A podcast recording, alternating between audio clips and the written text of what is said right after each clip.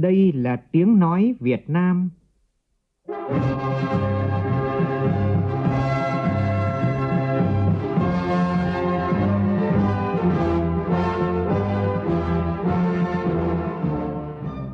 là tiếng nói Việt Nam, phát thanh từ Hà Nội, thủ đô nước Cộng hòa xã hội chủ nghĩa Việt Nam.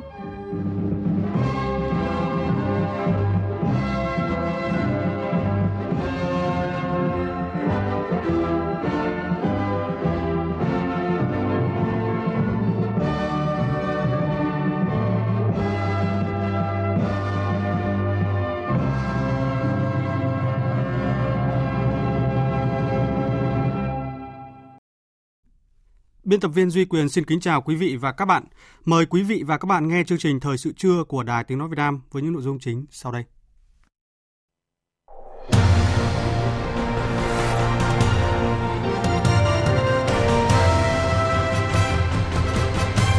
Thủ tướng Nguyễn Xuân Phúc chủ trì phiên họp toàn thể lần thứ 6 của Tiểu ban Kinh tế Xã hội chuẩn bị Đại hội Đảng lần thứ 13.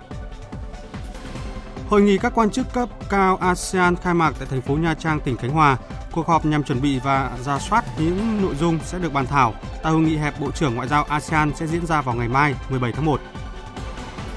Bộ Công an tổ chức trọng thể lễ tang 3 cán bộ chiến sĩ công an hy sinh tại Đồng Tâm, Mỹ Đức, Hà Nội. Trong phần tin thế giới, thỏa thuận thương mại giai đoạn 1 giữa Mỹ và Trung Quốc đã được ký kết vào dạng sáng nay theo giờ Việt Nam. Đây là bước đi đầu tiên nhằm chấm dứt cuộc chiến kinh tế giữa hai cường quốc thế giới kéo dài gần 2 năm qua. Ngay lập tức thị trường chứng khoán toàn cầu đã có phản ứng tích cực. Tổng thống Nga Putin đề cử người đứng đầu cơ quan thuế ông Mikhail Misutin vào vị trí thủ tướng sau khi ông Medvedev bất ngờ từ chức. Tiến trình phê chuẩn sẽ được tiến hành ngay trong hôm nay.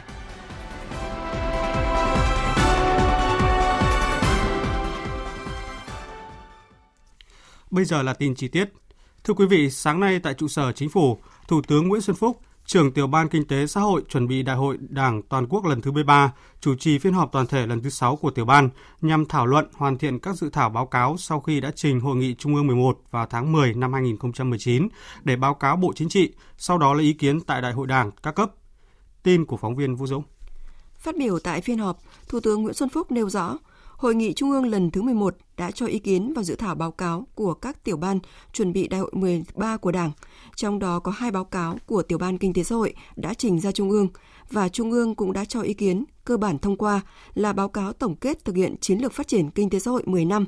2011-2020 và chiến lược phát triển kinh tế xã hội 10 năm 2021-2030. Thứ hai là báo cáo đánh giá kết quả thực hiện nhiệm vụ phát triển kinh tế xã hội 5 năm 2016-2020 và phương hướng nhiệm vụ phát triển kinh tế xã hội 5 năm 2021-2025. Thủ tướng cho biết, tại các phiên thảo luận và báo cáo tiếp thu giải trình, Trung ương đánh giá cao chất lượng và cơ bản nhất trí với nội dung các báo cáo của Tiểu ban Kinh tế xã hội. Đây là cố gắng rất lớn, là công sức và trí tuệ của tất cả các thành viên tiểu ban, tổ biên tập, các cấp, các ngành và các cơ quan liên quan.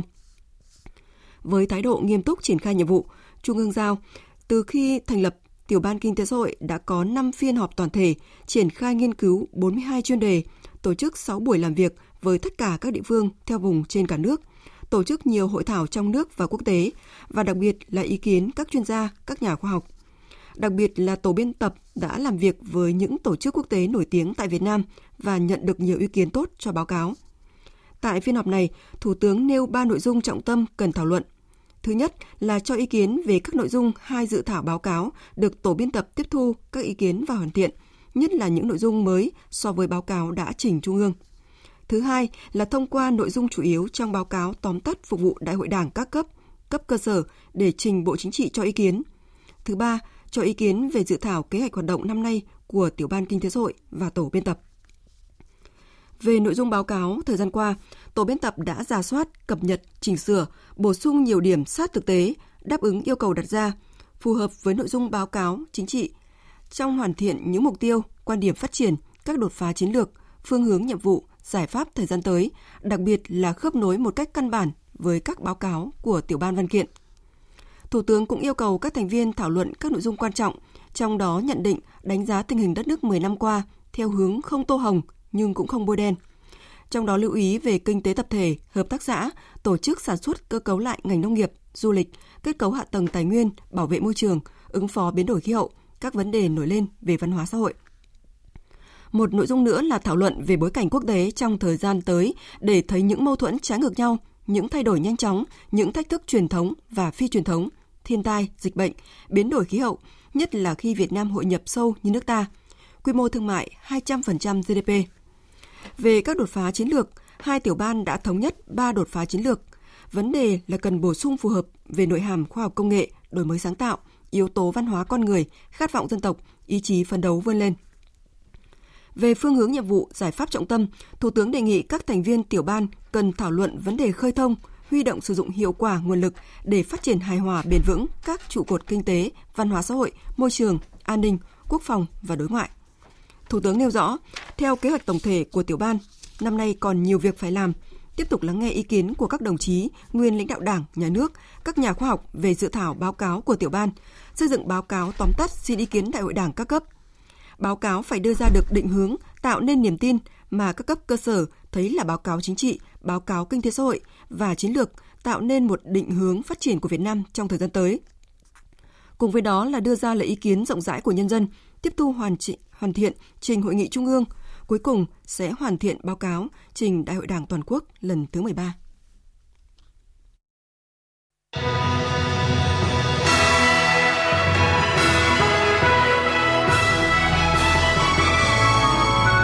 Dưới lá cờ Đảng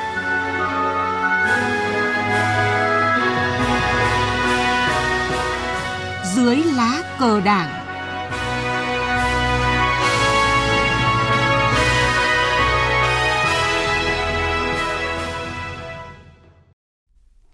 Thưa quý vị và các bạn, tối qua tại Nhà hát lớn Hà Nội, Ban Tổ chức Trung ương tổ chức lễ công bố và trao giải báo chí toàn quốc về xây dựng Đảng mang tên Bố Liềm Vàng lần thứ tư năm 2019.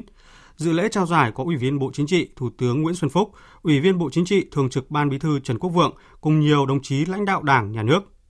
Phát biểu tại buổi lễ, Thủ tướng đề nghị báo chí cách mạng Việt Nam cần tiếp tục phát huy hơn nữa vai trò đặc biệt quan trọng là tiếng nói của Đảng, Nhà nước, các tổ chức chính trị xã hội nghề nghiệp, là diễn đàn tin cậy của nhân dân – đồng thời cũng là vũ khí sắc bén chống lại các thế lực thù địch, đấu tranh chống tiêu cực, bảo vệ lợi ích hợp pháp của nhân dân. Trong số các tác phẩm đạt giải, Đài Tiếng Nói Việt Nam đạt 2 giải A và 1 giải C. Phóng viên Lại Hoa thông tin. Xin được chúc mừng nhóm tác giả Tuyết Mai, Đàm Hoa, Nguyễn Hằng, Đài Tiếng Nói Việt Nam với tác phẩm Kỷ luật trong Đảng, bài học chặt cành sâu để cứu cây Đại diện nhóm tác giả đạt giải A với chương trình Kỷ luật trong Đảng, bài học chặt cành sâu để cứu cây. Nhà báo Nguyễn Thị Tuyết Mai, Phó trưởng ban thời sự VOV1 Đài Tiếng Nói Việt Nam cho biết, từ những thống kê cho thấy hơn 53.700 cán bộ đảng viên bị xử lý kỷ luật đảng, trong đó có nhiều người phải chịu trách nhiệm hình sự. Hơn 70 người trong số đó là cán bộ đảng viên thuộc diện Bộ Chính trị, Ban Bí thư Quản lý, nhiều nhất trong các nhiệm kỳ từ trước đến nay nhóm phóng viên Ban Thời sự Đài Tiếng Nói Việt Nam đã thực hiện chương trình kỷ luật trong đảng, bài học chặt cành sâu để cứu cây. Chương trình đi sâu tìm hiểu thực trạng, nguyên nhân cho thấy sai phạm của một bộ phận cán bộ đảng viên, người đứng đầu không chỉ vi phạm các nguyên tắc, quy định, nghị quyết, chỉ thị của Đảng mà còn về tư tưởng chính trị, đạo đức, lối sống xảy ra trong thời gian dài, thậm chí là nhiều nhiệm kỳ, Xảy ra những sai phạm đó là do tổ chức cơ sở đảng buông lỏng quản lý và đảng viên thiếu bản lĩnh chính trị trong công tác thi hành kỷ luật đảng. Chương trình nhắc lại câu chuyện trong kháng chiến chống thực dân Pháp, Chủ tịch Hồ Chí Minh từng y án tử hình Đại tá Quân Nhu Trần Dụ Châu vì tội tham ô lợi dụng xương máu của anh em chiến sĩ để lo việc cá nhân. Nói về sự việc đau xót này, Chủ tịch Hồ Chí Minh đã để lại lời căn dặn đầy thấm thía. Thả chặt một cành sâu để cứu cho cây xanh tốt. Hình ảnh mà bác nói đến rất là đau xót là phải chặt một cái cành để cứu một cái cây xanh tốt thì là phải hy sinh. Thì đảng cũng phải có sự hy sinh là phải chặt cái cành sâu đấy đi để cho cây nó xanh tốt hơn. Và bài học của đây là công tác cán bộ là phải lựa chọn được những cái người xứng đáng. Và nếu như mà có những cái cán bộ lỡ mà nhúng tay vào chàm thì bất kể người đó là ai đều phải chịu kỷ luật của đảng không có ai là đứng ở trên kỷ luật đảng cũng không có ai được đứng ngoài kỷ luật đảng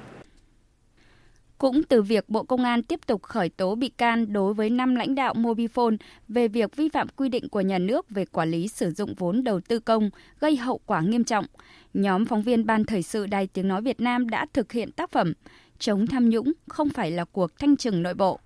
Tác phẩm thể hiện sự sắc sảo của những người làm báo ở Ban Thời sự Đài Tiếng Nói Việt Nam, thể hiện tính thuyết phục trong lập luận, phân tích để phản bác các quan điểm sai trái thù địch. Theo đó, hệ thống tư liệu có độ tin cậy và những thực tiễn sinh động ở trong đời sống xã hội đã chứng tỏ những luận điệu sai trái cần đấu tranh để phản bác lại. Chương trình ghi nhận được nhiều ý kiến của các chuyên gia cũng như nhiều người ở các vị trí khác nhau trong xã hội để lên tiếng một cách khách quan về những vấn đề để khẳng định cuộc chiến chống tham nhũng không phải là cuộc thanh trừng nội bộ. Cũng trong tối qua, nhóm tác giả báo điện tử Đài Tiếng Nói Việt Nam nhận giải A với tác phẩm Vá lỗ hổng về cơ chế lựa chọn cán bộ. Hướng tới kỷ niệm 90 năm ngày thành lập Đảng Cộng sản Việt Nam, sáng nay tại Hà Nội, Ban tuyên giáo Trung ương phối hợp với Học viện Chính trị Quốc gia Hồ Chí Minh, Hội đồng Lý luận Trung ương tổ chức hội thảo khoa học cấp quốc gia với chủ đề Đảng Cộng sản Việt Nam, trí tuệ, bản lĩnh, đổi mới vì độc lập tự do và chủ nghĩa xã hội. Chủ trì hội thảo có Ủy viên Bộ Chính trị, Thường trực Ban Bí thư Trần Quốc Vượng, Ủy viên Bộ Chính trị, Bí thư Trung ương Đảng, Trưởng Ban Tuyên giáo Trung ương Võ Văn Thưởng, Bí thư Trung ương Đảng, Giám đốc Học viện Chính trị Quốc gia Hồ Chí Minh Nguyễn Xuân Thắng. Tin của phóng viên Nguyễn Hằng. 60 tham luận của các nhà khoa học, đại diện các cơ quan đảng, nhà nước, đại diện lãnh đạo các tỉnh, thành phố vân vân đều khẳng định Đảng Cộng sản Việt Nam ra đời là một tất yếu của lịch sử, đáp ứng yêu cầu giành độc lập dân tộc và phát triển đất nước. Sự lãnh đạo đúng đắn của Đảng là nhân tố quyết định mọi thắng lợi của cuộc cách mạng Việt Nam, đồng thời làm rõ thêm những thành tựu cách mạng Việt Nam, đặc biệt là những thành tựu trong công cuộc đổi mới, công nghiệp hóa, hiện đại hóa đất nước và hội nhập quốc tế dưới sự lãnh đạo của Đảng khẳng định công tác xây dựng Đảng là nhiệm vụ then chốt, có ý nghĩa quyết định đến thành công của cách mạng Việt Nam. Qua đó đề xuất những định hướng, giải pháp nhằm phát triển đất nước bền vững và xây dựng Đảng thật sự trong sạch vững mạnh, đáp ứng yêu cầu nhiệm vụ của thời kỳ cách mạng mới.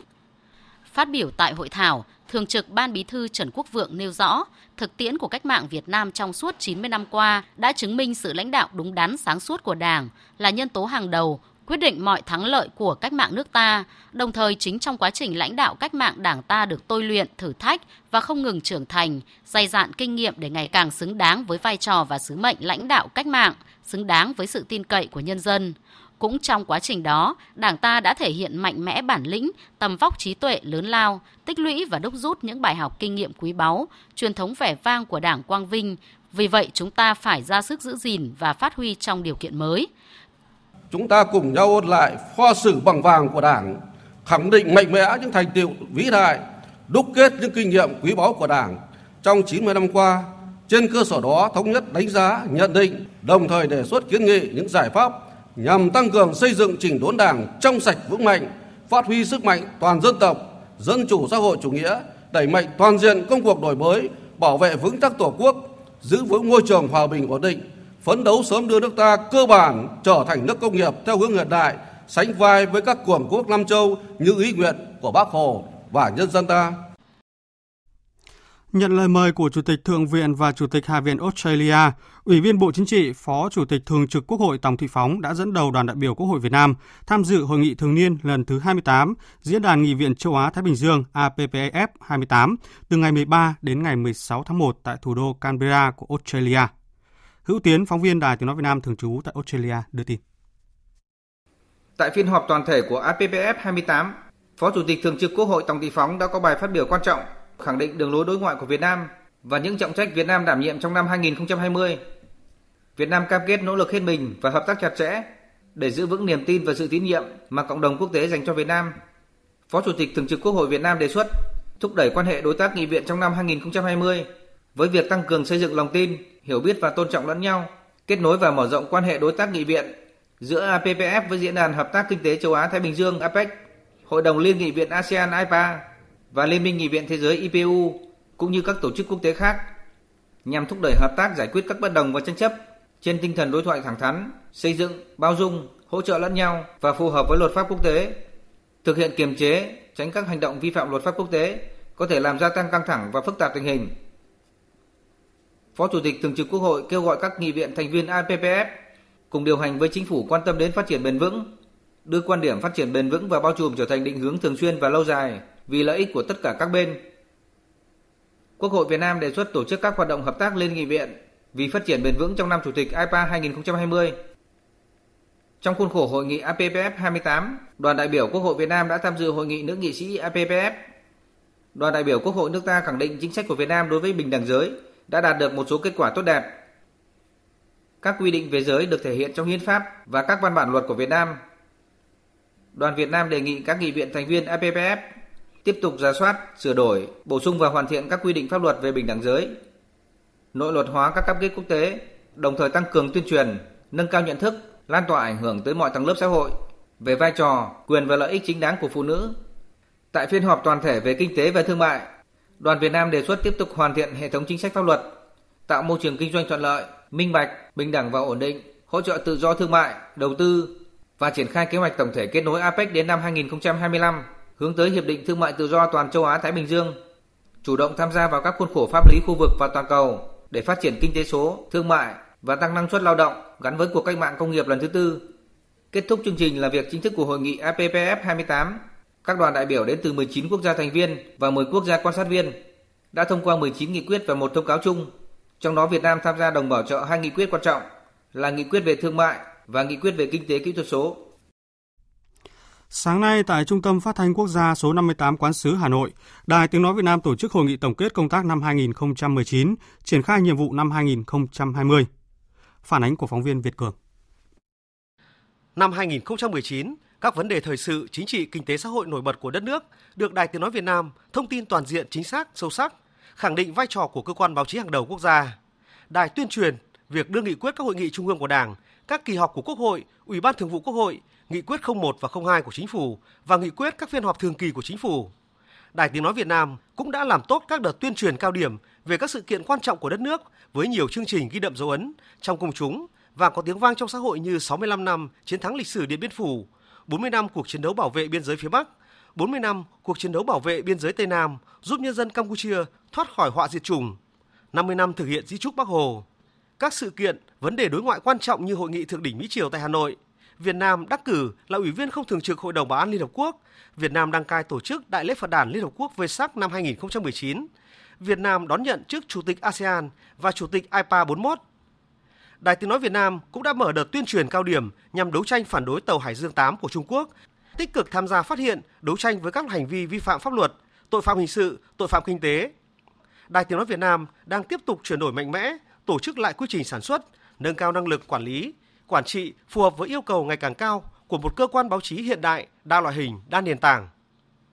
Tại hội nghị, đại diện lãnh đạo các đơn vị của đài đã trình bày tham luận, đề xuất các giải pháp nâng cao chất lượng thông tin tuyên truyền, phương thức truyền thông mới, công tác tinh giản biên chế của đài đến năm 2021, trong đó tăng cường kỷ luật kỷ cương, chấm dứt tình trạng trồng chéo trong việc thực hiện nhiệm vụ và các giải pháp kỹ thuật trong chuyển đổi số, phát thanh số và đẩy mạnh ứng dụng công nghệ thông tin trong toàn bộ hoạt động của đài.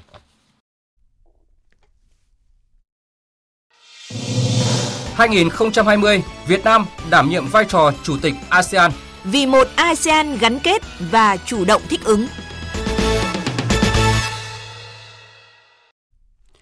Thưa quý vị và các bạn, sáng nay cuộc họp các quan chức cấp cao ASEAN, SOM ASEAN khai mạc tại thành phố Nha Trang, tỉnh Khánh Hòa. Thứ trưởng Bộ Ngoại giao Việt Nam, trưởng SOM ASEAN 2020 Nguyễn Quốc Dũng chủ trì hội nghị. Tin của phóng viên Thái Bình thường trú tại miền Trung.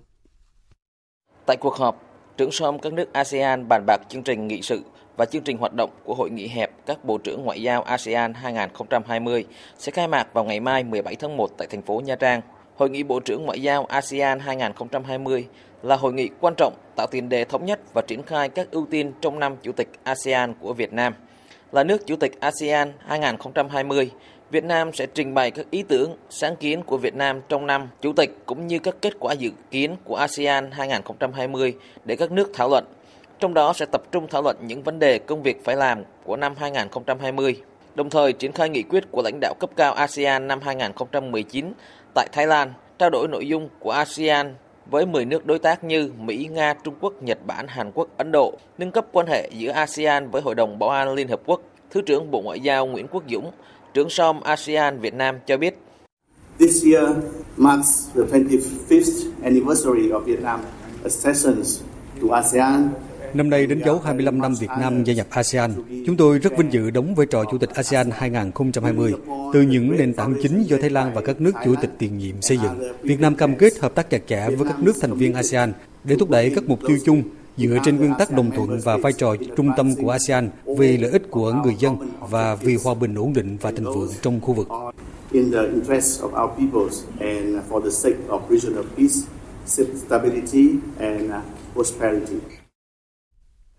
Đại sứ Đặng Đình Quý, trưởng phái đoàn thường trực Việt Nam tại Liên Hợp Quốc, hôm qua chủ trì phiên họp của Hội đồng Bảo an về tình hình chính trị, an ninh của Mali. Phạm Huân, phóng viên Đài Tiếng Nói Việt Nam thường trú tại Mỹ, đưa tin. Theo báo cáo của Liên Hợp Quốc, tình hình an ninh Mali đang xấu đi, đặc biệt tại khu vực miền Bắc và miền Trung đất nước. Bạo lực và khủng bố hoạt động gia tăng nhằm vào dân thường, quân đội chính phủ và lực lượng gìn giữ hòa bình Liên Hợp Quốc tại phái bộ Liên Hợp Quốc nhằm ổn định tình Mali, làm nhiều người chết và bị thương, hàng trăm nghìn người bị mất nhà cửa. Khoảng 1.000 trường học phải đóng cửa, trẻ em không được đến trường học hành, tạo ra những bất ổn xã hội và cơ hội cho các nhóm vũ trang chiêu mộ trẻ em và thanh thiếu niên. Tại cuộc họp, Đại sứ Đặng Đình Quý, trưởng với đoàn đại diện Việt Nam tại Liên Hợp Quốc, Chủ tịch Hội đồng Bảo an tháng 1 năm 2020 lên án các cuộc tấn công nhằm vào dân thường, các lực lượng an ninh Mali và phái bộ Liên Hợp Quốc nhằm ổn định tình hình Mali, đồng thời nhấn mạnh việc thực hiện đầy đủ thỏa thuận Alger là rất cần thiết và quan trọng nhằm duy trì hòa bình, an ninh tại Mali.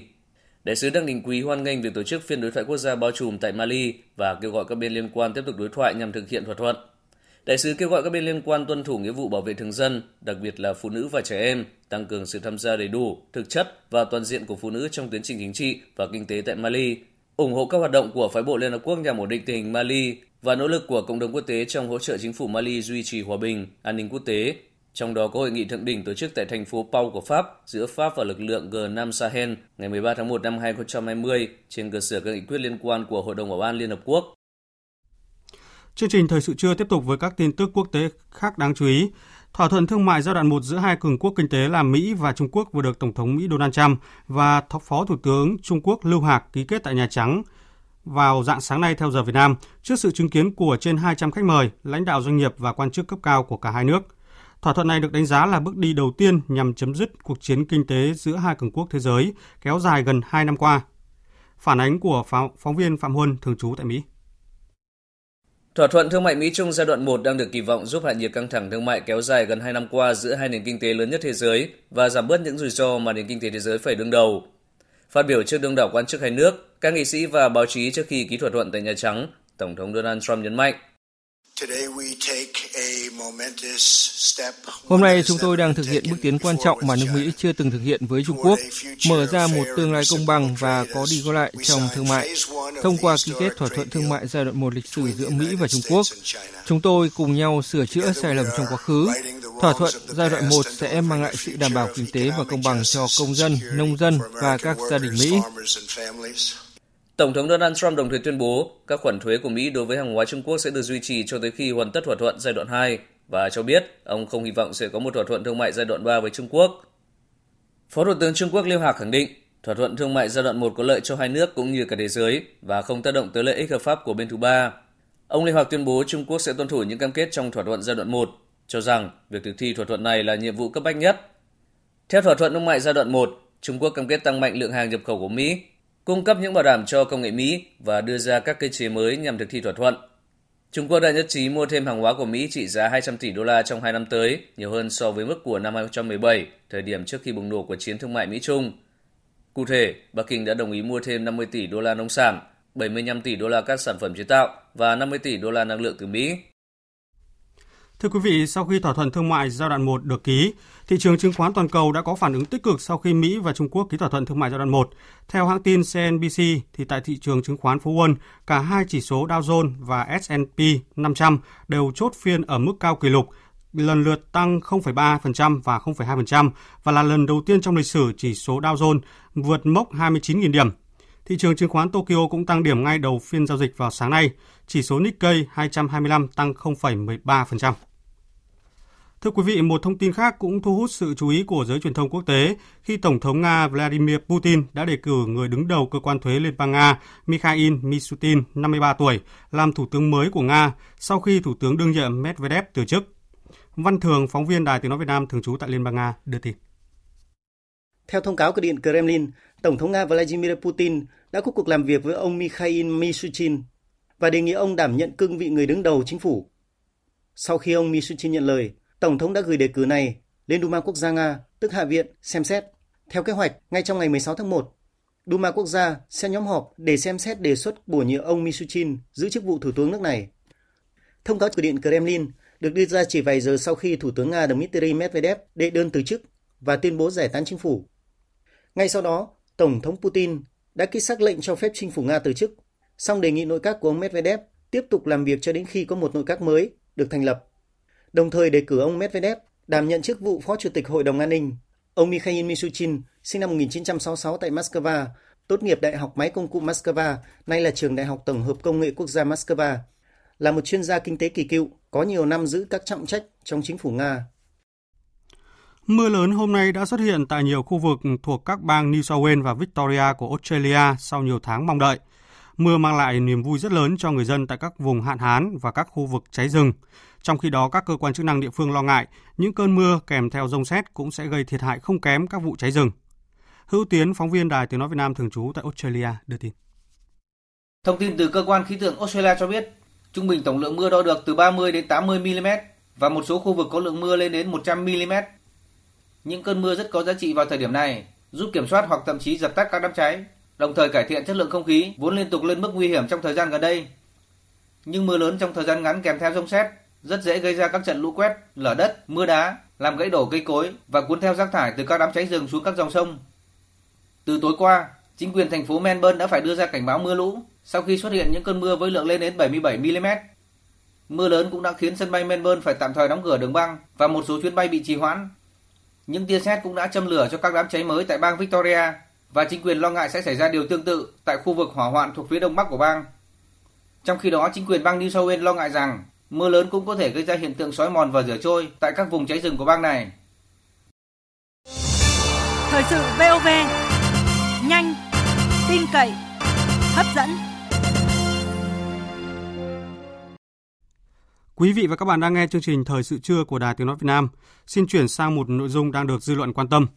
Thưa quý vị, trước nghi vấn có nhiều trẻ em gái trong độ tuổi 14 đến 15 nghi bị dụ dỗ vào đường dây mua bán trinh tiết xảy ra tại huyện Ba Vì, thành phố Hà Nội. Cục Trẻ Em Bộ Lao động Thương binh và Xã hội đã gửi công văn tới Công an huyện Ba Vì yêu cầu điều tra làm rõ vụ việc. Trong khi các cơ quan chức năng đang vào cuộc làm rõ các hành vi vi phạm của các đối tượng, các cơ quan chức năng, gia đình và nhà trường cần làm gì để bảo vệ các em trước các hành vi tương tự. Về nội dung này, phóng viên Kim Thanh có cuộc trao đổi với ông Đặng Hoa Nam, Cục trưởng Cục Trẻ Em, Bộ Lao động Thương binh và Xã hội. Mời quý vị và các bạn cùng nghe. Vâng thưa ông, trong những ngày vừa qua à, thì nhiều cơ quan truyền thông đưa tin về vụ việc nghi vấn à, có một số học sinh trung học cơ sở ở huyện Ba Vì, Hà Nội à, nghi là bị dụ dỗ vào đường dây mua bán trinh tiết. Vậy Cục Trẻ Em đã có hành động gì để bảo vệ quyền lợi và lợi ích hợp pháp của các em ạ? Ờ, nếu như là đúng thông tin do giáo viên của nhà trường và một số cơ quan báo chí Ờ, có thông tin ấy, về cái vụ việc này thì ờ, chúng tôi nhận thức rằng là đây là một vụ việc vụ việc rất là nghiêm trọng. Bởi lẽ là đây là một cái vụ việc phạm tội xâm hại tình dục trẻ em một cách có tổ chức và là có những cái yếu tố mới. Ờ, do đó là về phía cục trẻ em ấy chúng tôi đã triển khai ngay hai cái việc. Một là phối hợp và đề nghị các cơ quan tư pháp trước hết là cơ quan cảnh sát điều tra vào cuộc để mà xác minh làm rõ cái vụ việc này. Đây là một vụ trong những cái vụ việc phải ưu tiên để mà xác minh và điều tra cũng như là khởi tố truy tố uh, theo quy định của pháp luật và phải uh, xử lý nghiêm minh nghiêm minh cả với đối tượng có hành vi tổ chức dụ dỗ lôi kéo ép buộc trẻ em làm mại dâm.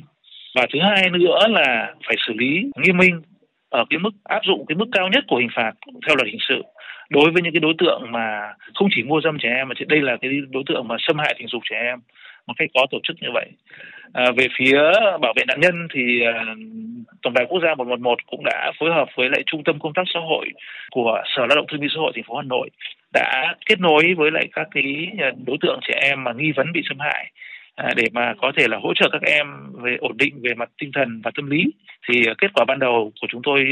được à, trung tâm công tác xã hội của thành phố Hà Nội thông báo lại là bước đầu thì các em cũng đã ổn định về mặt tâm lý và đi học một cách bình thường. Thì đấy là những cái điều chúng tôi cho là nó rất là đáng mừng. Thế còn lại thì chúng tôi sẽ tiếp tục mà kết nối với Hà Nội và phối hợp để làm sao để mà bảo vệ nạn nhân một cách tốt nhất trong quá trình điều tra và trong quá trình áp dụng các cái biện pháp tư pháp sau này. À, vâng, chúng ta đều biết rằng những nạn nhân bị xâm hại tình dục, đặc biệt là nạn nhân là trẻ em, thì các em dễ bị sang chấn tâm lý à, và tổn thương nặng nề. Ông có cảnh báo và khuyến cáo gì về việc trang bị kỹ năng phòng chống xâm hại trẻ em trong nhà trường hiện nay? Rõ ràng là cần phải trang bị nhiều hơn nữa cho học sinh cho trẻ em những cái kỹ năng tự bảo vệ mình trước hết là kỹ năng lên tiếng kỹ năng ứng phó và kỹ năng tìm sự trợ giúp rõ ràng là các em bị đối tượng dụ dỗ à, rồi là các em ép buộc và xâm hại trong một thời gian khá là dài và có nguy cơ là nếu mà không nhà trường mà không phát hiện ra sớm thì có nguy cơ là sẽ thêm nhiều trẻ em nữa sẽ bị rơi vào cái đường dây này và sẽ bị xâm hại tình dục. Do đó chúng tôi cho rằng là trách nhiệm của phía nhà trường, trách nhiệm của ngành giáo dục đào tạo, trách nhiệm của uh, các ngành cơ quan quản lý nhà nước về gia đình cần phải tăng cường cái giáo dục truyền thông cho gia đình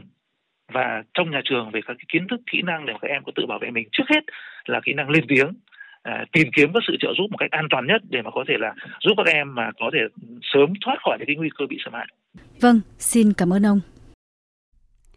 Quý vị và các bạn vừa nghe phóng viên Đài Tiếng Nói Việt Nam phỏng vấn ông Đặng Hoa Nam, Cục trưởng Cục Trẻ Em, Bộ Lao động Thương binh và Xã hội về việc chủ động phòng chống hành vi xâm hại tình dục trẻ em. Chương trình Thời sự trưa tiếp tục với các nội dung khác đáng chú ý. Đảng ủy Công an Trung ương, Bộ Công an tổ chức trọng thể lễ tang ba liệt sĩ hy sinh tại Đồng Tâm. Thủ tướng Anh Boris Johnson đề xuất ý tưởng thay thế thỏa thuận hạt nhân Iran ký năm 2015 bằng một thỏa thuận mới được Mỹ hậu thuẫn. Thưa quý vị và các bạn, sáng nay tại nhà tang lễ quốc gia số 5 Trần Thánh Tông, Hà Nội, Đảng ủy Công an Trung ương, Bộ Công an tổ chức trọng thể lễ tang ba cán bộ chiến sĩ công an hy sinh trong khi làm nhiệm vụ ngày 9 tháng 1 năm 2020 tại xã Đồng Tâm, huyện Mỹ Đức, Hà Nội, theo nghi thức lễ tang của Công an Nhân dân.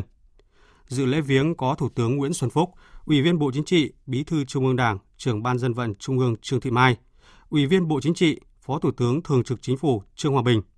Ủy viên Bộ Chính trị, Bộ trưởng Bộ Công an Tô Lâm, Bí thư Trung ương Đảng, Chủ tịch Ủy ban Trung ương Mặt trận Tổ quốc Việt Nam Trần Thành Mẫn, đại diện các bộ ban ngành, địa phương và đông đảo người dân. Phản ánh của phóng viên Phương Thoa.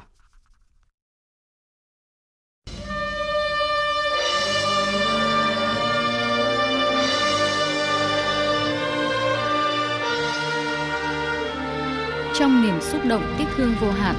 từ sáng sớm, các đoàn đại biểu Đảng, Chính phủ, Mặt trận Tổ quốc Việt Nam, cán bộ chiến sĩ các lực lượng vũ trang cùng đông đảo cán bộ, đảng viên, các tầng lớp nhân dân thủ đô đã có mặt tại nhà tang lễ quốc gia số 5 Trần Thánh Tông, Hà Nội để tiễn biệt lần cuối ba cán bộ chiến sĩ công an hy sinh bảo vệ kỷ cương phép nước vì bình yên cuộc sống của nhân dân, gồm Đại tá Nguyễn Huy Thịnh, Phó Trung đoàn trưởng Trung đoàn Cảnh sát Cơ động Thủ đô, Bộ Tư lệnh Cảnh sát Cơ động,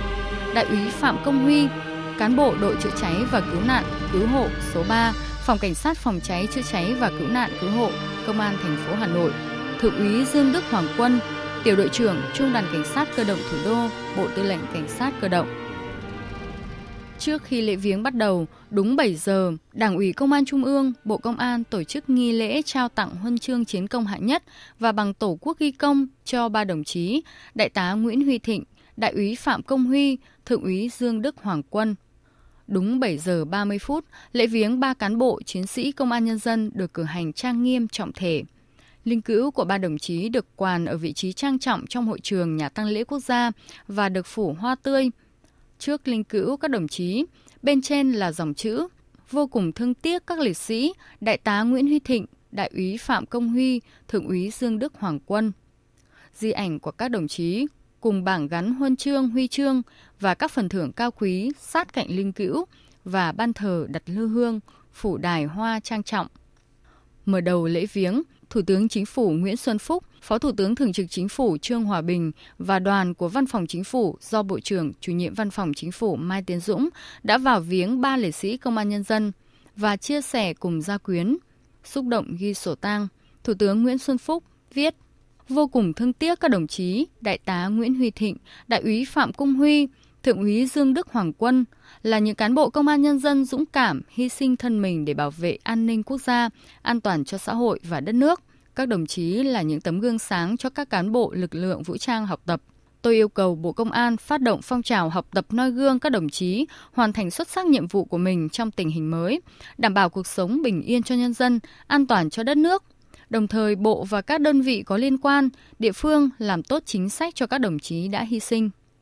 Sau lễ viếng, 12 giờ 30 phút hôm nay, diễn ra lễ di quan đưa thi hài ba liệt sĩ về nơi an nghỉ cuối cùng, an táng tại quê nhà theo nguyện vọng của gia đình. Quý vị và các bạn đang nghe chương trình Thời sự trưa của Đài Tiếng Nói Việt Nam. Chương trình tiếp tục với các nội dung khác đáng chú ý.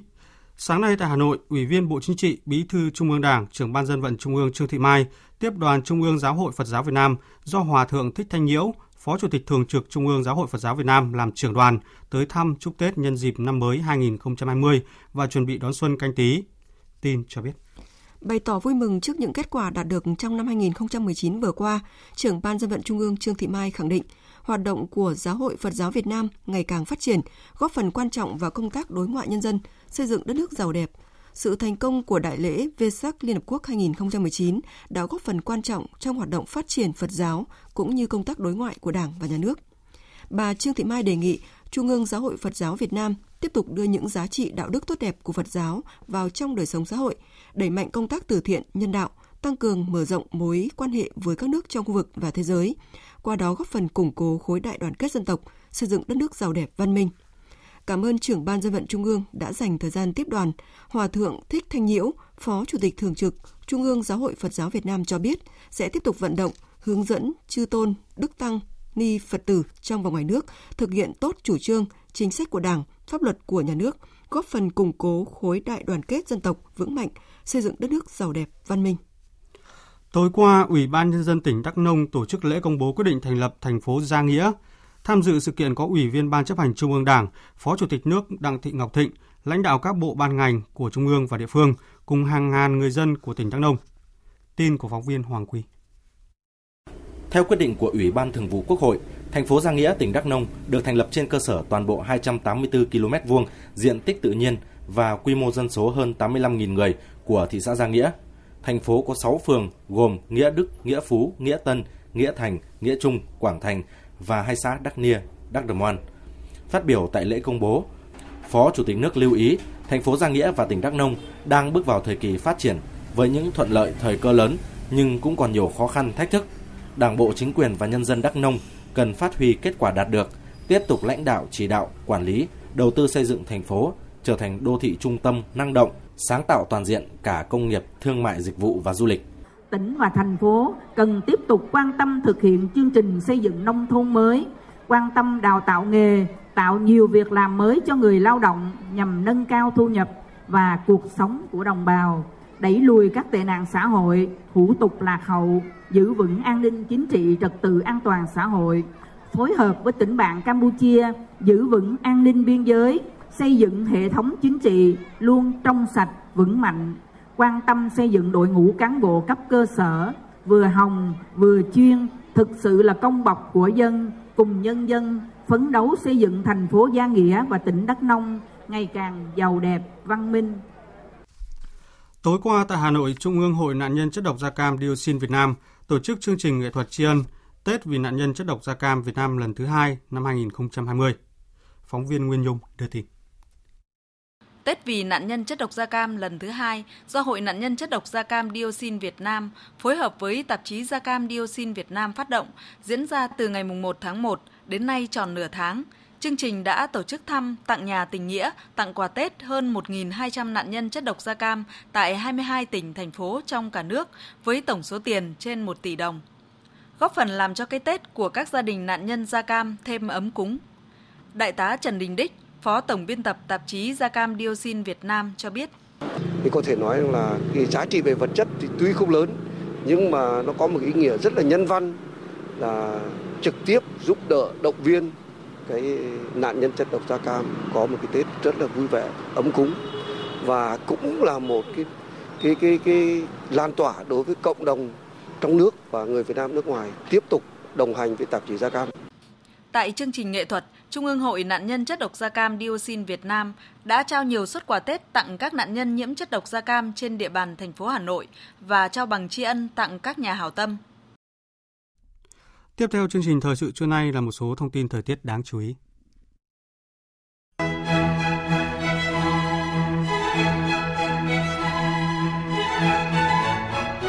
Miền Bắc sẽ chuyển rét đúng ngày ông công ông táo. Dự báo từ chiều nay, không khí lạnh sẽ ảnh hưởng đến khu vực Bắc Bộ. vùng núi Bắc Bộ có mưa trước. Đến tối và đêm nay, mưa sẽ xảy ra ở hầu khắp khu vực Đông Bắc Bộ và Thanh Hóa đến Hà Tĩnh. Từ ngày mai, ở khu vực phía Đông Bắc Bộ, trong đó có thủ đô Hà Nội trời chuyển rét. Nhiệt độ ban ngày giảm xuống từ 16 đến 19 độ. Dịp Tết Nguyên đán năm nay, nhiều khả năng thời tiết tại các tỉnh thành Bắc Bộ và Bắc Trung Bộ cũng lạnh hơn năm ngoái. Có thể có mưa xuân với mức nhiệt từ 11 đến 21 độ. Thời tiết Nam Bộ về cơ bản là tốt, không mưa, ngày nắng, nắng nóng nhẹ có thể xảy ra ở miền Đông Nam Bộ, trong đó có thành phố Hồ Chí Minh với nhiệt độ cao nhất lên tới 34 độ.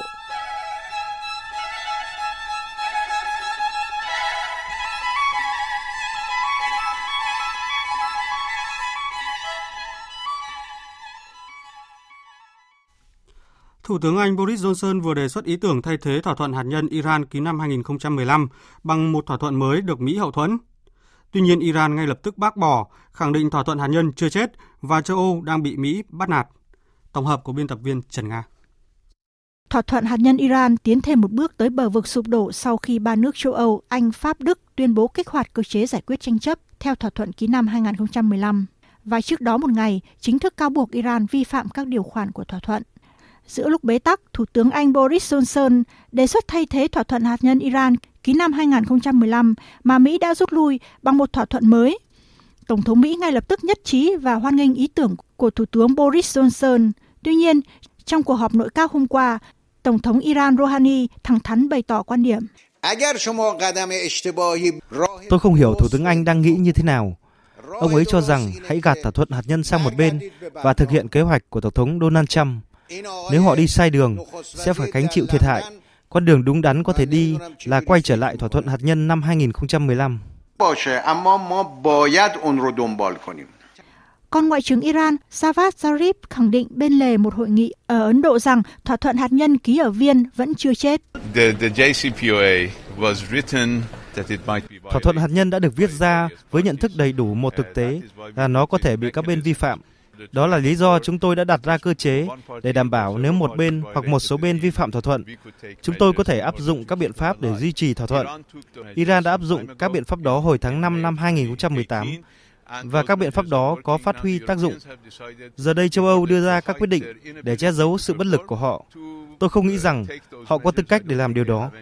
Hiện chưa rõ con đường giải quyết tranh chấp của châu Âu sẽ ra sao. Iran vẫn bảo lưu quan điểm không đàm phán với Mỹ chừng nào lệnh cấm vận chưa được bãi bỏ. Mới đây, nước này còn đe dọa đáp trả quyết liệt trước việc Anh, Pháp, Đức kích hoạt cơ chế giải quyết tranh chấp mà Iran cho là sai lầm chiến lược. Và nếu điều này thực sự xảy ra, thì châu Âu sẽ mất dần động lực cứu vãn thỏa thuận và không loại trừ sẽ tái áp đặt các lệnh trừng phạt khiến thỏa thuận Iran sụp đổ. Việc Mỹ gây nhiễu điện tử gây ra sự gián đoạn trong mạng lưới radar của Iran có thể là nguyên nhân khiến Iran nhầm lẫn máy bay chở khách của Ukraine là tên lửa hành trình của Mỹ. Ông Ali Abdul Halahi, Phó Tổng Chỉ huy Bộ Chỉ huy các lực lượng vũ trang Iran đã đưa ra nhận định này trong quá trình điều tra vụ rơi máy bay của Ukraine làm 176 người và phi hành đoàn thiệt mạng vào hồi tuần trước. Giới chức Mỹ cho biết quân đội nước này đang nối lại các hoạt động chống khủng bố và sẽ sớm khởi động lại việc huấn luyện các lực lượng quân đội ở Iraq, bất chấp yêu cầu quân đội Mỹ rút khỏi nước này và tình hình căng thẳng ở khu vực Trung Đông đang tăng cao. Mối quan hệ giữa Mỹ và Iraq đã bị rạn nứt kể từ sau cuộc không kích quân sự của Mỹ nhằm vào sân bay quốc tế Baghdad của Iraq khiến tướng Iran Qasim Soleimani thiệt mạng. Quốc hội Iraq ngay sau đó đã yêu cầu lực lượng quân đội Mỹ rút khỏi quốc gia này. Tuy nhiên, Mỹ đã thẳng thừng từ chối yêu cầu đó vì cho rằng nước này đóng vai trò quan trọng trong cuộc chiến chống khủng bố ở Iraq. Hôm qua tại buổi lễ tổng kết cuộc tập trận Kader của quân khu miền Bắc, Tổng thống Ai Cập Abdel Fattah el-Sisi đã chính thức khai trương căn cứ quân sự lớn nhất tại Biển Đỏ nhằm tăng cường tiềm lực phòng thủ đất nước. Thế Nguyễn, phóng viên Đài Tiếng Nói Việt Nam thường trú tại Ai Cập đưa tin. Theo tuyên bố của Văn phòng Tổng thống Ai Cập, căn cứ quân sự vừa được khai trương có tên là Banis, rộng hơn 62 hecta, được xây dựng ở vị trí dọc bờ biển đỏ, gần biên giới phía Nam Ai Cập. Căn cứ này được trang bị một bệnh viện quân sự, các trường bắn và khu huấn luyện tác chiến các loại vũ khí, một sân bay quốc tế, một nhà máy khử mặn nước biển cùng nhiều cơ sở vật chất hiện đại khác. Theo kế hoạch, căn cứ này sẽ là nơi đồn trú của các lực lượng lục quân, hải quân và không quân của Ai Cập. Căn cứ quân sự lớn nhất này được xây dựng với mục đích bảo vệ khu vực ven biển phía Nam, bảo vệ các mục tiêu đầu tư kinh tế và tài nguyên thiên nhiên, đồng thời sẵn sàng đối phó với bất kỳ mối đe dọa an ninh nào tại khu vực biển đỏ. Ngoài ra, Căn cứ Banis còn giúp đảm bảo an ninh cho các tuyến hàng hải hoạt động từ Biển Đỏ đến kênh đào Suez cùng các khu vực kinh tế liên quan. Trước đó, vào năm 2017, Ai Cập cũng đã khai trương căn cứ quân sự Mohammed Naguib nằm ở khu vực Al-Hammam, phía tây Alexandria. Đây được coi là căn cứ quân sự lớn nhất tại Trung Đông và châu Phi. Quý vị và các bạn đang nghe chương trình Thời sự trưa của Đài Tiếng Nói Việt Nam. Tiếp theo như thường lệ là trang tin đầu tư tài chính và bản tin thể thao. Trang tin đầu tư tài chính. Thưa quý vị và các bạn, ở thị trường vàng trong nước lúc 11 giờ trưa nay, vàng miếng SJC được công ty vàng bạc đá quý Sài Gòn niêm yết ở mức mua vào là 43 triệu 050 nghìn đồng và bán ra 43 triệu 400 nghìn đồng một lượng, tăng 50 nghìn đồng một lượng so với giá khảo sát hôm qua. Trên thị trường tiền tệ, tỷ giá trung tâm được Ngân hàng Nhà nước công bố áp dụng cho hôm nay là 23.156 đồng đổi một đô la Mỹ, giảm nhẹ 2 đồng so với mức công bố ngày hôm qua. Trong khi đó, giá đô la tại một số ngân hàng thương mại tiếp tục được điều chỉnh khá mạnh Vietcombank giảm 5 đồng so với sáng qua, mua vào ở mức là 23.120 đồng một đô la và bán ra là 23.240 đồng một đô la. Mới đây, công ty quản lý quỹ SSI và công ty quản lý quỹ NH Amundi của Hàn Quốc đã ký kết hợp tác nhằm giới thiệu sản phẩm quỹ của SSI ở thị trường này. NH Amundi là một trong những công ty quản lý quỹ lớn nhất của Hàn Quốc và là một trong 10 công ty quản lý quỹ hàng đầu thế giới. Thông qua thỏa thuận hợp tác chiến lược lần này, hai công ty sẽ cùng hợp tác phát triển sản phẩm dựa trên VN30 và VNX50. Ngoài ra, hai công ty cũng thống nhất sẽ hợp tác phát triển các sản phẩm quỹ khác ở thị trường Việt Nam. Chuyển sang tin diễn biến giao dịch trên thị trường chứng khoán. Bước vào phiên giao dịch sáng nay, thị trường nhìn chung cân bằng, nhưng với sự bứt tốc mạnh mẽ của hai mã ngân hàng nổi bật gần đây là BID và CTG khi tăng khoảng 4%, đã đưa VN Index dần nhích lên 970 điểm sau hơn một giờ giao dịch. Kết thúc phiên giao dịch sáng nay, VN Index đạt 974,7 điểm, tăng 7,4 điểm so với chốt phiên hôm qua. Tổng khối lượng giao dịch đạt hơn 110 triệu đơn vị, tổng giá trị giao dịch đạt hơn 2.480 tỷ đồng. HNX Index đạt 104,1 điểm, tăng 0,9 điểm so với chốt phiên hôm qua. Còn chỉ số Upcom Index đứng ở mức 55,5 điểm. Đầu tư tài chính biến cơ hội thành hiện thực. Đầu tư tài chính biến cơ hội thành hiện thực. Thưa quý vị và các bạn, luật chứng khoán sửa đổi đã được Quốc hội thông qua vào cuối năm 2019 và có hiệu lực từ năm 2021. Tuy nhiên, các nhà đầu tư nước ngoài đặt kỳ vọng rằng cơ quan chức năng sớm hoàn thiện các văn bản hướng dẫn để phát huy hiệu quả thực thi của luật ngay khi có hiệu lực. Còn gần một năm nữa để chuẩn bị cho việc áp dụng luật chứng khoán mới, tức là dài hơn nhiều so với thời gian của các phiên bản luật chứng khoán trước. Theo dự kiến của Ủy ban Chứng khoán Nhà nước, có 4 nghị định và khoảng 10 thông tư hướng dẫn thi hành luật mới sẽ được ban hành. Tại Diễn đàn Doanh nghiệp Việt Nam thường niên vừa được tổ chức mới đây, ông Dominic Griven, đồng trưởng nhóm nhóm công tác thị trường vốn của diễn đàn đã kiến nghị Bộ Tài chính và Ủy ban Chứng khoán Nhà nước cần sớm soạn thảo thông tư dưới luật để áp dụng ngay khi luật chứng khoán sửa đổi có hiệu lực vào năm 2021. Ông Dominic kiến nghị. Kiến nghị Bộ Kế hoạch và Đầu tư trong việc sửa lại luật đầu tư và luật doanh nghiệp năm nay, tạo mọi điều kiện để Việt Nam nhanh chóng thiên hành các cái chứng chỉ không có quyền biểu quyết, còn gọi là NVDA nhằm thao gỡ vương mắc về vốn của nhà đầu tư nước ngoài. Chứng chỉ lưu ký không có quyền biểu quyết là khái niệm lần đầu được đưa vào luật chứng khoán sửa đổi, nhưng cần tháo gỡ vướng mắc của nhà đầu tư nước ngoài khi tại nhiều doanh nghiệp vẫn đang giữ mức giới hạn đối với tỷ lệ sở hữu nước ngoài. Cập nhật thêm liên quan đến loại chứng khoán mới này, Ủy ban Chứng khoán Nhà nước cho biết đã có các buổi làm việc kỹ thuật với Sở giao dịch chứng khoán Thành phố Hồ Chí Minh và có nhiều vấn đề kỹ thuật cần tiếp tục nghiên cứu hoàn chỉnh. Còn trong quy định về nhà đầu tư chứng khoán chuyên nghiệp tại luật mới, các cá nhân có thu nhập chịu thuế hàng năm ít nhất 1 tỷ đồng cũng được xác định trong nhóm này. Nhóm công tác thị trường vốn cho rằng 1 tỷ đồng là mức quá thấp và đề xuất điều chỉnh tại các văn bản dưới luật. Ông Dominic cũng kiến nghị. Nhằm đưa ngành chứng khoán vào kỳ nguyện 4.0, kiến nghị chính phủ ủng hộ ngành chứng khoán chấp nhận chữ ký số, hồ sơ điện tử ví điện tử, giao dịch thanh toán thực thời và giá chứng khoán và quỹ theo thời thực. Đối với câu chuyện phát triển nhanh của thị trường vốn, ngoài việc khẩn trương chuẩn bị cho luật chứng khoán sửa đổi, nhóm công tác thị trường vốn của Diễn đàn Doanh nghiệp Việt Nam thường niên cũng đề xuất Ngân hàng Nhà nước tạo điều kiện gặp gỡ các thành viên thị trường chứng khoán để tháo gỡ vướng mắc trong việc phát triển các nhà đầu tư có tổ chức. Ủy ban Chứng khoán Nhà nước đã ghi nhận các ý kiến góp ý và cho biết sẽ nghiên cứu để hoàn thiện chính sách thúc đẩy thị trường chứng khoán phát triển mạnh hơn trong thời gian tới.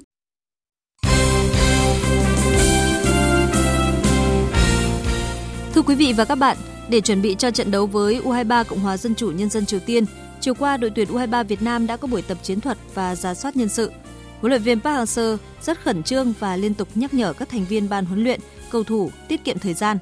Phản ánh của Thành Lương, phóng viên Đài Tiếng Nói Việt Nam từ Bangkok, Thái Lan. Trước khi bước vào buổi tập cuối cùng, chuẩn bị cho cuộc quyết đấu với U23 Cộng hòa Dân chủ Nhân dân Triều Tiên, các cầu thủ và ban huấn luyện đội U23 Việt Nam đã cùng tập trung nghe Phó Chủ tịch Thường trực VFF Trần Quốc Tuấn đọc thư của Thủ tướng Chính phủ Nguyễn Xuân Phúc gửi động viên đội U23 Việt Nam và gián tiếp thể hiện sự quyết tâm của toàn đội cũng như ý chí của VFF trong việc hoàn thành mục tiêu giành quyền vào tứ kết giải U23 châu Á này. Tiền vệ Quang Hải được chỉ định là người tiếp xúc với báo chí. Đánh giá về đối thủ sắp tới, Quang Hải cho rằng Thật sự phải nói rằng dù là thua hai trận của bảng D và nhưng mà thực ra thì ờ, phải nói rằng là Triều Tiên ờ, không phải là một đội bóng yếu. Và theo đánh giá của ban luyện cũng như là toàn đội là uh, bọn em phải có sự tập trung cũng như là sự chuẩn bị tốt nhất để mà hướng vào trận đấu ngày mai. Em nghĩ là đội Triều Tiên là một đội bóng thi đấu khá là gắn kết và có một sức mạnh cũng như là một cái sự quyết tâm rất là cao. Và toàn đội sẽ phải chiến đấu và phải có sự quyết tâm cao hơn nếu muốn giành một chiến thắng. Sau phần trả lời báo chí, các cầu thủ bước vào phần khởi động làm nóng và tập chiến thuật. Hậu vệ trái Thanh Thịnh vẫn đau từ trận đấu trước và có khả năng không ra sân ở trận cuối. Trung vệ Đình Trọng phải chườm đá sau trận đấu với U23 Jordan và hôm nay ra sân với đầu gối trái được quấn băng kỹ. Huấn luyện viên Park Hang-seo đã gọi hai cầu thủ để trao đổi riêng là Trọng Hùng và Hoàng Đức. Diễn biến trận đấu giữa tuyển U23 Việt Nam gặp U23 Cộng hòa Dân chủ Nhân dân Triều Tiên sẽ được Đài Tiếng Nói Việt Nam tường thuật trực tiếp trên sóng hệ VOV1 và VOV2, bắt đầu vào lúc 20 giờ 5 phút tối nay. Mời quý vị và các bạn đón nghe. Tối qua tại Hà Nội diễn ra Gala Cúp Chiến thắng 2019, giải thưởng thường niên do Tổng Công ty Truyền hình Cáp Việt Nam VTV Cáp, Công ty Cổ phần Nội dung Thể thao Việt và Tổng cục Thể dục Thể thao phối hợp tổ chức. Với chiến thắng ở hầu hết các hạng mục thuộc về những cá nhân, tập thể đã đạt thành tích xuất sắc tại SEA Games 30 vừa qua. Vận động viên tiêu biểu của SEA Games 30, Kình Ngư Nguyễn Thị Ánh Viên đã chiến thắng ở hạng mục nữ vận động viên của năm, trở thành vận động viên được tôn vinh nhiều nhất ở các kỳ cúp chiến thắng. Trong khi đó, Nguyễn Huy Hoàng được vinh danh nam vận động viên của năm. Huy Hoàng chia sẻ. Năm thi đấu qua thì em cũng thấy là mình đã rất là cố gắng nỗ lực hết sức mình và đã đền đáp được là những thành tích là rất là mong đợi và em đã có là hạ được hai chuẩn A của Olympic em rất là vui. Trong năm nay thì em bắt đầu là sẽ có những chuyến bắt đầu thi, đi thi đấu và sẽ có là những chuyến cọ sát. Và cọ sát ở quốc tế một tuyển thủ khác của đội tuyển bơi là Trần Hưng Nguyên, được nêu tên tại hạng mục vận động viên trẻ của năm khi đã bất ngờ đem về hai huy chương vàng cho thể thao Việt Nam ở SEA Games 30. Đội tuyển U22 Việt Nam giành giải đội tuyển của năm và huấn luyện viên Park Hang-seo được tôn vinh ở hạng mục huấn luyện viên người nước ngoài của năm. Ở các hạng mục khác, huấn luyện viên Trần Văn Sĩ Điền Kinh là huấn luyện viên của năm. Hình ảnh vận động viên Phạm Thị Hồng Lệ gục xuống khi về đích trên đường chạy marathon nữ là hình ảnh ấn tượng của năm. Vận động viên Trần Ngọc Hoàng Điền Kinh đã trở thành vận động viên được yêu mến nhất trong năm 2019. Danh hiệu đồng đội của năm thuộc về đội hình tiếp sức hỗn hợp nam, nữ 4 x 400 m và ông Bùi Tử Liêm, tổng thư ký đầu tiên của Ủy ban Olympic Việt Nam, được vinh danh thành tiệu cống hiến trọn đời. Phạm Thị Ông Lệ cho biết. Trước khi thi SEA Games thì em vẫn chấn thương, cho nên là để đạt được kết quả như ngày hôm nay thì, thì em cảm thấy là mình vẫn còn một chút may mắn hơn so hơn, hơn so với tất cả các vận viên khác. À, cái duyên